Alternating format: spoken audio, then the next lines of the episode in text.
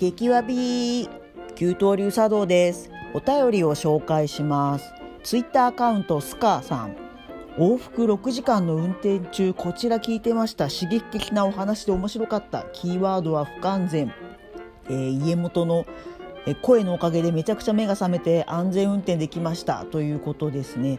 ありがとうございます。えっ、ー、と、72回目の、えー、ヨーロッパに住んで気づいたつれづれ草と Creepy Nuts の共通点、これを聞いてくださったようでした。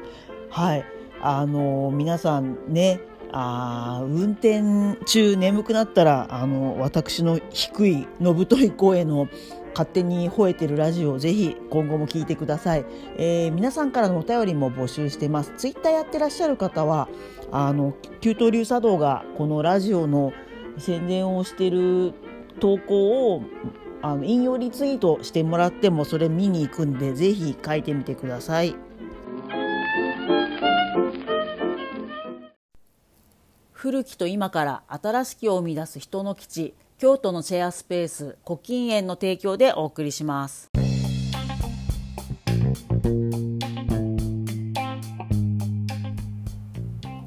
激わび給湯流茶道の谷田阪急です。給湯流茶道はオフィスの給湯室で抹茶を立てるという茶道ユニットです。この番組では日本文化を何でもジャニーズに例えて分かりやすく紹介しようと思ってます。その名もハッシュタグわびさびジャニーさんです。能や歌舞伎は今や伝統芸能と言われていますが誕生した当時は最新のアイドルのステージだった。という信念のもと日本文化をジャニオタ視点で再構築したいと思います。またジャニーズに詳しくない人が聞いてもあの面白くなるようにやりますのでぜひお付き合いください。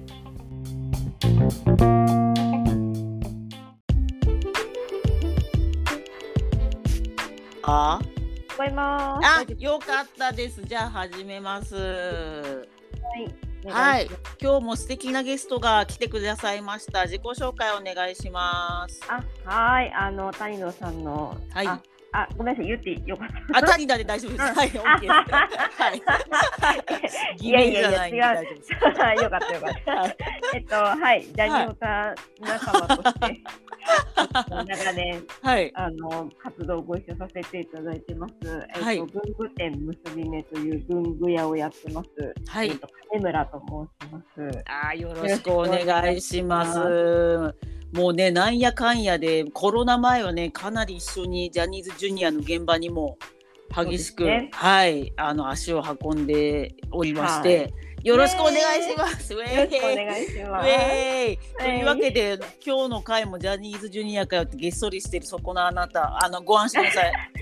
今日もまた世阿弥のエンタメ論と紐づけてジャニーズの話をしたいと思うので、はい、あの、はい、お付き合いいただければと思います。ね、ま間口が広いジャニーズ論ということで、はい、そうなんですね。やっぱここまでね、ねやっぱ日本の、うん、まあ文化にあの浸透しているので、まあもう逃げらず逃げることはできないというか、あそうそうそう。ちょっと脱線するんですけど、あのね、はい、あの亀村さんもあれですよね、学生の頃とか結構いろんなね音楽、まあ世代的に渋谷系、うん、渋谷系 とか、お好き、いろいろ、はい、あの暴かれてきてますけど、はい、まあ 私も大学生の時とかすごいあのクラブね。クラブっつうのが流行ってる世代で、まあ、氷河期世代が。で、ね、リキッドルームっていうねあの新宿の歌舞伎町に当初あった、まあ、結構まあ1,000人ぐらい入る大きいんですけど、まあ、はい、まあ、コロナも全然ない時代ですからもうねあのイギリスのブリストルからやべえ黒人来たとか。ぎゅうぎゅうでしたよ。ぎゅうぎゅうで、もう今思うと本当にすごいマニアックな、まあね、うん、アメリカとかヨーロッパの音楽の人来日して、あのライブ見たり、うん、DJ 見たりとかしてたリキッドルームっていうところ、まあだいぶ前に恵比寿、おしゃれな恵比寿の方に移転してたんですけど、まあ、うん、サブカルチャーが強かった90年代から0年代は、あのまあそのクラブ文化っていうのも小さい箱でね、本当に面白いレコードかける人が多かった。まあその延長でちょっと有名な人が1000人規模のリキッドルームってライブハウスでやってたところがあるんです最近はですね、うんうん、もうほぼほぼアイドル公演しかやってないってこの前友達が教えてくれて時代来ました。そうだからなんかそうだから日本のそういうさ今がサブカルチャーって言葉もちょっと古いのかもしれないですけど、ね、若い人が夢中になるものがちょっと前はその DJ とかクラブミュージックっていうのもあったので、うん、今はそこがそのアイドルとか、うん、ボカロとか,、なんか音楽の基礎基本の部分のがちょっと全然変わってきてるなと思ってまして、うん、私なんでこの話し始めたんだっけな。あまあというわけなのであの いろんなねそうそうそう。そうそうそうそうだから、おそらくこのラジオを聴いてくれてる優しい方々はおじさんおばさんが多いと思うんですけど、まあ、そのアイドルよりも違う音楽のシーンが主流だった時代を生きた方々が多いと思うんですが、まあ、そういうことも含めても今はもうアイドル文化から逃げれないという、日本の今中心がそれなので、まあ、文化としてちょっと世阿弥とジャニーズジュニア語らせてください。お付き合いお願いします。はい、はい、お願いします。であのこあの今回はですね、えっと、佐藤龍河君というジャニーズジュニアとゼアミについて語りたいと思ってます。はい、素晴らしい。であのジャニーさん最晩年にいくつかユニットを作って死んでいったんですけれども、うん、えー、龍河君がいるあのユニットはですね美少年というグループです。はい、はい、美少年の間に半角書きがあって美は赤い字で少年は。赤文字で少年は黒文字。昔ねセクシーゾーンっていうグループをジャニーさん作った時も、うん、セクシーの XY だけが赤とかになってちょっと、ね、染色体染色体のイメージ。ちょっとねあのすごい面白かった、まあ、それ引きずってて B だけ赤い文字が正式名称なんですけどというグループで、はい、あのメンバーカラーが赤で、まあまあ、ジャニーズのグループってどんどんセンターが変わっていくのが面白いとこあると思うんですけど、ね、最初ジャニーさんが設定した時はもうそう佐藤龍也君がセンターということで置いたユニットでしてで今 CD デビューしたなにわ男子あの関ジャニの大倉君がね、デビューさせたなにわ男子で、まあ、事実上のセンターと言ってもいい道枝俊介君180センチあるけど、うん顔が小さくてめちゃくちゃお肌が綺麗という鬼のように中国でも人気があるという。ミッチーと、ねうん、本当はジャニーさん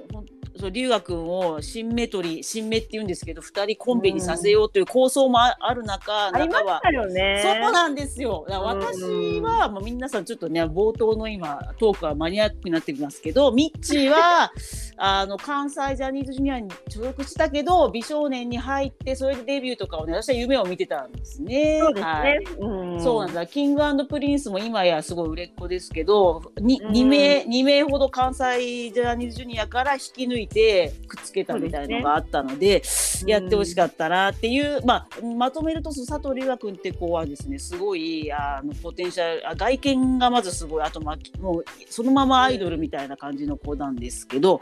ね、ただですね、まあ、残念ながら2020年に文春にねスキャンダルを取られちゃってね。あ文春法マジでね文春法、ね、そう文春法は CD デビューして安定した人を叩いてほしいなと思ってるんですけどね。これからの子だとね。そうマジでこれからだったから。うん、そうそれぐらいデビュー前なのにやっぱりすごい美少年の注目度がねやっぱ測れますよね。そうですね。まあでもそう言いたいところなんですけど、うん、細かい話すると文春は女の方を張ってたらしいんですね実は。なんかそうそう。もちょっとあの芸能関係の方、ね、そうそうそう。お相手の方がすごい結構人気のあるモデルで仮面ライダーシリーズ出てた女の子かなんか。とにかく男遊びが派手でその子のマンションで張ってればなんか取れるっていう。で文春のスタッフの人が前なんかどっかで言ってるんでガーンと思ったんですけどだから他にも付き合ってるみたいな人の名前が浮上してたからここで貼っとくとコスパいいぞって言ったらあのまあなんか声優かモデルの男の子来るかなと思ったらいやいやいやジャニーズの次世代を背負う子がひょこひょこままあ 女のマンション来たぞみたいになったらしいですよね。不憫ですね。不憫なんすよ。まあそういうふうに脇が甘いところも含めてねすごい魅力的な子なんですけど、まあ、ね、えっ、ー、とねまあ一回ぶっちゃけそのスキャンダルはすごい結構痛手になっていて大きかったんですよね、だからねドラマも出始めた、そうなんですよ。だから本当は最初にもう押し出すはずだった子が一回活動自粛になって今は違う子がねあの先にテレビで押されてるんですけどまあでも23年経てばきっと留学もまた押されるんじゃないかなっつって、うん、まあ、ね、とにかくねあの入所した時からものあのジャニオタの間ではねもう湧いていて。まあ、足がめちゃくちゃ長くて180センチ身長あるんだけど、うん、なのに顔は赤ちゃんみたいみたいな赤ちゃんのようなお顔だというのが当初の売りでして、うん、そうなんです。で、まあ、180センチあるけどしゃ喋っても赤ちゃんみたいみたいな。なんかバブ。バブバブ。ババブミがあるバブミ俗に言うバブミです、そうジャニオタが言うバブミはおじさんたちのお宅のバブミと違う使い方なんですけど知ってるこの話、しましたっけ？もともとオタク用語のバブミっても元は全然違っててあの私も知らなかったんですよ。で教えてもらって使う時注意した方がいいよって言われたんです。元のバブミの意味は、うん、そのまあ、おじさんたちのオタクがアニメキャラの自分より年下のあの若い女の子なの年下の娘さんキャラに、うんあの自分がおじさんが赤ちゃんになってせんなんね、育て直ししてもらいたいみたいな。自分が赤ちゃんになってその若い女の子にママみたいに甘えたいっていう意味が元のバブミらしいんですよ。きしょいって言っちゃダメ自分もきしょいから、ね、そうそうそう元はそういう意味であの自分が赤ちゃんに戻ってこの子のに抱かれたいみたいなのも面白いですよね、そのおじさんのオタクの文化も。でも、そのバブミっていう言葉だけが一人歩きしてそこに佐藤龍河君がすごい足は長いのに、顔が赤ちゃんみたいってことで、バブミって言葉がなんか移管されて。なるほど男そのアイドル自体が赤ちゃんっぽいって意味で使っているので、まあ、そこは、うん、はいいろいろあるみたいです。何の話やねん。やべえこれで10分ぐらい喋っちゃったやべえ。確かにまだ導入ですね。まだ導入部分、はい、まだ導入あすみませんもうすぐ世阿弥出てくるんでちょっと待っててください。はい、はいでその佐藤龍河君がですね、えーと、産経新聞社が出している「ステージナビ」という、ほぼジャニーズしか出ていないすごい雑誌ママイナーな雑誌がありまして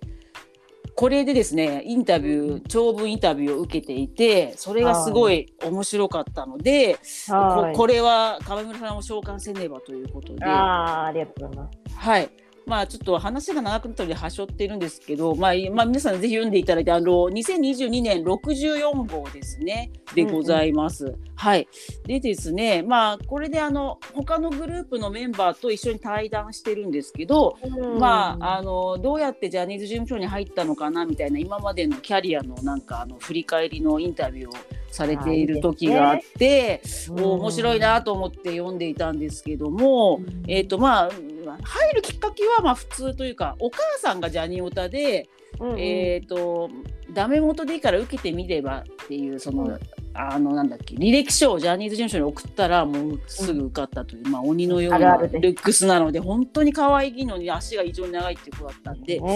まあ、そこまでは普通なんですけどそのインタビューがそ興味深くてですね、うんうん、その龍河君はねあの3人兄弟の一番上なんですね。うんはい、でまあ事情はよく知らないけど妹さんがだいぶ年下でまだ10歳ぐらい下で。まあまあ、いつも妹は可愛いんだっていうのは前からインタビューで答えてたんです今日ねちょっとだけ闇の部分をこのインタビューで言っていて、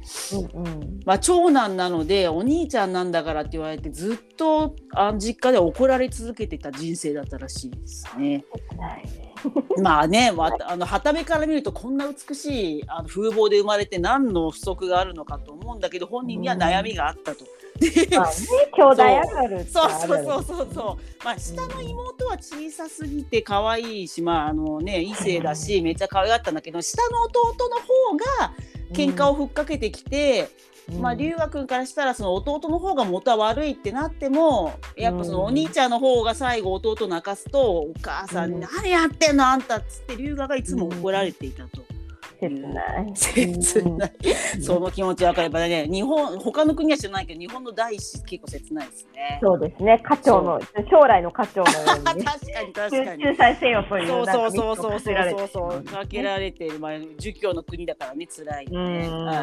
で、まあ、とにかくいつでも、だ、あれしちゃダメ、これしちゃダメって怒られる人生だったんだけど。優雅がジャニーズに入ったら、まあ、風貌が圧倒的に可愛いっていうので、もうジャニーさんにすぐ目をつけられたってとこはまあまあ、選ばれし人ではあるんですけど、ね、ゆう、ゆうもっと自分らしく振る舞っていいんだよ。みたいな。あ、出ました。そうそうそうそう。出ました。そうそうそう。そのままで龍がはいいんだよ。みたいなのとか、あととにかく、あのー、最近のね、ジャニーズジュニアってすごい、あの、男臭さがなくなって、お化粧もね、あ Z 世代は普通にお化粧もするし、もう可愛いってその性のあの垣根を越えて可愛いっていうのをそういうので、うん、まあ、同期の子からも龍河は可愛い可愛いって言われて自分らしく振る舞ったらいいんだよ。もっと自分らしくやっていいんだよって言われて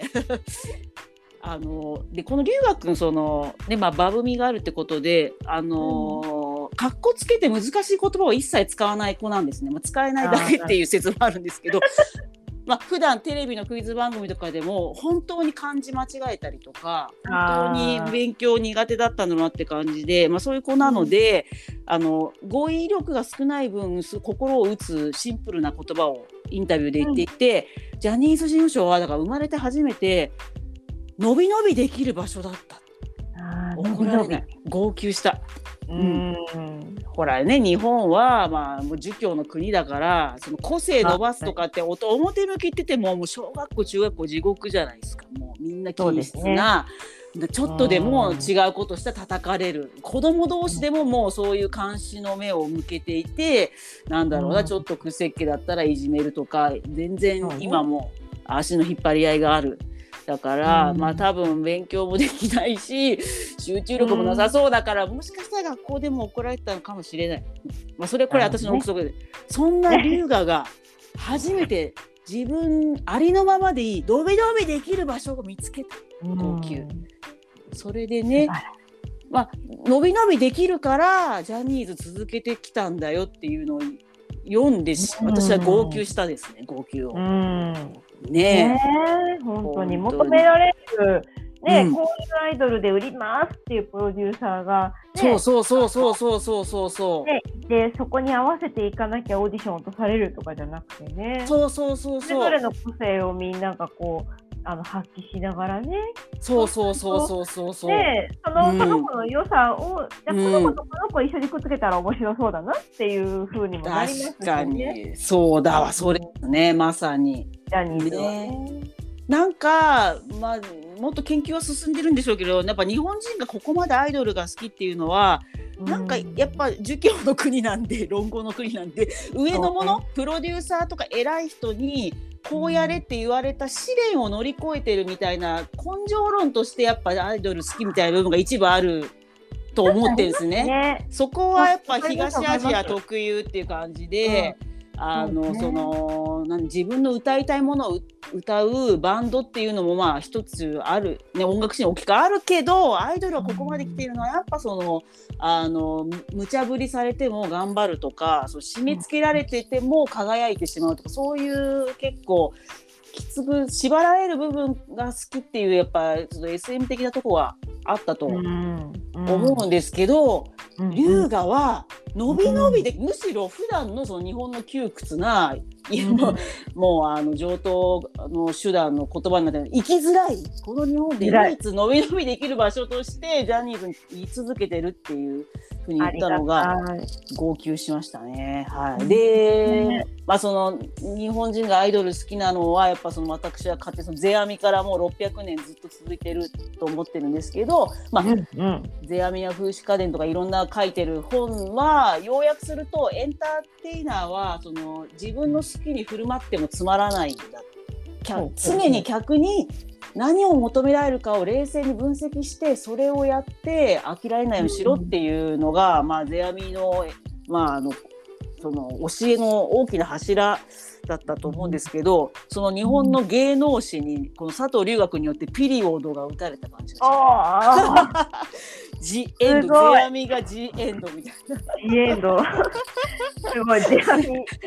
ジアミジエンドみたいな。そう。まあ、あの なんかあのちょっとこれ滑稽滑稽というかなんかもともと世阿弥ってねすごい美少年ですごい美しくて足利義満って三代将軍に、うん、あ最初はすごい可愛がられたのをきっかけにキャリアを始めるっつってて私はずっと世阿弥ってどんな顔だったんだろう少年時代って思って。気になりますよね。で勝手に妄想で佐藤龍我君の顔が世阿弥に近いんじゃないかって妄想いつもしてたんです。まあ能楽師の人に「これどうですか?」って、うん、こんな顔じゃなかったと思いますかってお互いその 妄想でダメ出しされたけど私は龍我みたいな顔なんじゃないかって思ってたその、私の中で勝手に世阿弥と顔が似てると思ってる龍河が世阿弥の日本芸能史にをあの終わらせたっていう。ふうに自分は思ってて、その自分らしく伸び伸びできるからアイドルをやるって新しい理論だなと思ってて、まあ、い。かにも Z 世代だなって思ってまして。でですね。であの他のジャニオタ仲間は「風の時代だ!」とか言って言って爆笑したんですけど。風風の時代っていうのは割なんか私今回初めて聞いたんですけど。いや私もねあんまりよく分かってないけど使いがちみたいな。なんだろうな。まああれですよね、その現現代っていうか占い占い？あ元は占いなんだ。やべえ、それも知らなかった。そうごめんなさい。知らないであの勝手に一人歩きして喋る。そうだからふわふわちょっとお宅の人喋ってたんですけど、まあおそらくその土地を買って。あの金持ちになってみたいな一つの価値観だけでは縛られずにみんなが風のようになるみたいだと思うんですけど、まあ、すみませんここは今あの冗談で適当に言ってましたすみません。うんうんはいで、まあ、そういう感じでエンターテインメントを龍が変えるかもしれないということで。でその佐藤そう龍河君はあの、うん、まあ最近のジャニーズジュニアはその全然アイドルなんか興味なかったのに入ったって人は少なくて、もうお父さんお母さんがジャニオタで自分もちっちゃい頃からジャニーズめちゃくちゃ詳しいみたいな人が入ってくる傾向があるんですけど、うん、で、ね、でですね大体ねみんなね平成ジャンプの山田君好きな子が多いですね今の Z 世代だと。そうかもそうかも。なんかストイックで筋肉も鍛えてるし、うん、ダンスもめちゃうまいしかっこいいみたいな、うん、あとまあその、だからスキルがある人をすごい押す分かりやすいですねやっぱ男の子が押す男というのは、だからやっぱ、ね、サッカー選手好きとかそういうのも、ね、ああなるほどね。そういうなんか爽やかさ、アスリート系、うん、そうかもしれない。スキルも高いし確かに。そう分かりやすい。だからそのスキルが高いあのキンプリだと平野君とか高橋海人君、うん、ダンスがすごい上手だとか言って、うん、そういう名前を挙げる人が多いんですよ。尊敬してるジャニーズ先輩誰っていうと、でね留学の時変わってて多分ね、うん、何百人もいるジャニーズジュニア今のジャニーズジュニアで一人しかいないんじゃないかと思うんですけど嵐の相葉君がめちゃくちゃ好きだって言ってるんですね。珍しいなと思ったんですけど、まあ、本人はねいつも言葉足らずというか詳しくは説明できてないけど、まあその、うん、今回のその自分が伸び伸びできるっていう話から分析すると。うん。そのまあ相葉君もまあ本当はすごい努力してるかもしれないけどパッと見やっぱそのポンコツで間抜けでおっちょこちょいでいい人みたいなそのポンコツ、うん、そありのままの相葉君が愛されてるっていうその状況にはすごい憧れてるんじゃないかということで、うん、だからそのスキルとかじゃなくて自分らしく伸び伸びできる居場所を見つけれている相葉君を尊敬してるという、うん、いやちょっとやっぱ次世代型だなっつって。はい、いやもし、うん、なんかこうあの割割と周りの普通のその、うんうん、世代じゃない子とかでもちょっとしんどい人って相葉さんに癒される人多い。あーやばい。それ新しい情報入りました、うん、そっか。そんな気がする。龍河がそうか新しい Z 世代というよりは普段の日本で暮らしてる時に生きづらい人にとっての救世主、うん、やべえまた話が深み深い。深いですね。ゼミ網を終わらせたというよりはそういうこともあるのか。だから相葉君は救世主だ。うん、相葉君もだからもしかしたらなんかその間の間っていうかね。うんうんうんうんうんうんうん。あの新しい新なんで新しい流れというか。なるほどね。それはちょっと亀村さんに新しいまた方向をいただきました。まあ、うん、さっきから話してるけど本当にあの留学見た目は鬼のように美しいんだけど本当に。根本的に勉強ができない子で 本当すごいですよ。漢字も書けないし野口英世も写真見ても名前も歴史も算数も全部すっごい苦手だからなるほど。まあ運動神経はいいけど小学校ではすごい辛かったかもしれないですね。勉強とできないみたいな感じで。そう面白い。だからジャジャニーズ入った後も可愛いとか自分らしくしていいよとか言われたのに最初の新名コンビだった那須雄斗君っていうねね、中学受験で慶応に入ったクソ頭い子にずっとマウントを取られ続けて入所した直後は「お前は何もできないんだから那須の言う通りにしろ」みたいな感じです束縛された時代とかもあってだから見た目はすっごい可愛くて足も長いけど普段生きづらかったのかもね学校でも、ね、うん。お前はもうできねえなみたいな感じで。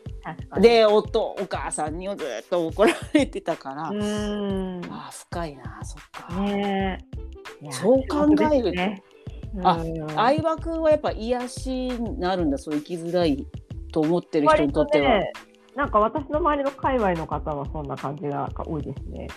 えやっぱそのありのままでそのグループに受け入れられている感じが見ててほあほっとするみたいな感じなのかな。どうなんでしょうね。なんかそのほっとするもあるけどあの同じに嵐で言うとあれ、ありのままでっていうのはちょっと二宮さんもああいあいつは自由。あれはでもずるいよな才能あってみたいな、頭いいしみたいな。やっぱり、うん、とはいえあそこまで振り切れないみたいなこう劣等感を感じちゃうので、うんうんうん、やっぱりなんかこう相葉君の人の良さとなんとなくいろいろ断れなさそうだなみたいなところがそうなんか日本人らしさみたいなところでちょっと重ねてみたり。なるほど。あ、もし隣に行ってくれたらすごい安心できそうだなみたいな感じなのかな。うん、助けてくれそうだなとか。ね、ああ、龍がいろいろ考えてんな、上から。上から、あ 本当面白いですね、うん、いやでも龍河君をちょっと私あのいや美少年に関してはあの、うん、深夜の某戦隊もののあのドラマを熱烈で見てたんですけど、あのやっぱりどうしても関西だと関西ジュニアの方があの露出が多いので、もうねローカルテレビもね、うん、そうなんですよ。なので東京のジュニアのテレビは TVer でしかなかなか見れないので今後もっと今のお話注目したくなりましたねそうなんです私もこんなに推してるけど、うん、別の子を推してるので普段ね、岩崎大将君そうね同じ同じ美少年、ね、あそうそうそうだからそこまで龍河君には興味を時間を避けれなかったんですけど、うん、ここに来てちょっと世阿弥を終わらせた可能性が今出てきてすげえ大物だと思ってるんで、うん、ちょっとじゃあ亀村さんと一緒に今後ウォッチしていきたいと思います。ね はい、何の宣言やねんという。誰もだまさに誰も聞いてない話。どういう意味お前が誰もそうと関係ねえわって、ね、すいません皆さん今日もお付き合いいただいて ありがとうございました。はい、はい、ちょっとじゃあ亀村さんなんかお知らせ事があればお願いします。あはい、あのー、そうですね。私あのオンラインショップで文房具売っていまして。おお、はいはいはい。結び目という、はいはい、カタカで結び目と書きますが、はいはいはい、普段は出店とかもしてるんですけど、ちょっとコロナ禍でいろいろ出店だったので、うんうん、あと、しばらくはオンラインショップで粛々とやっています。はい。あったら。ですよね。もう世界中のすごいいい文房具いっぱい集めたるぜって、日本が多いかな今は。あでもねいろいろいろです。ですよね。ひ、うん、左利きの人でも使える文房具から始まり、あ文具がはいから始まりあだこうだあだこうだいろいろやってらっしゃる ということなので、あのカタカナ結び目で検索をぜひお願いいたします。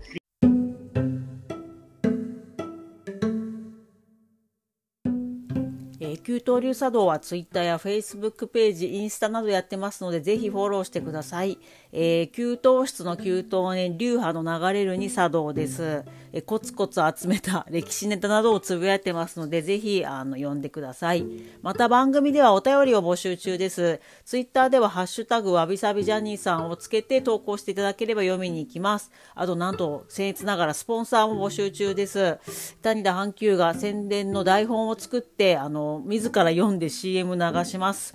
あのご料金はそんな高いものを要求しませんのでご安心ください。いただいたお金でラジオのネタにある映画や美術館などの入場料に充てさせてもらってます。よろしくお願いいたします。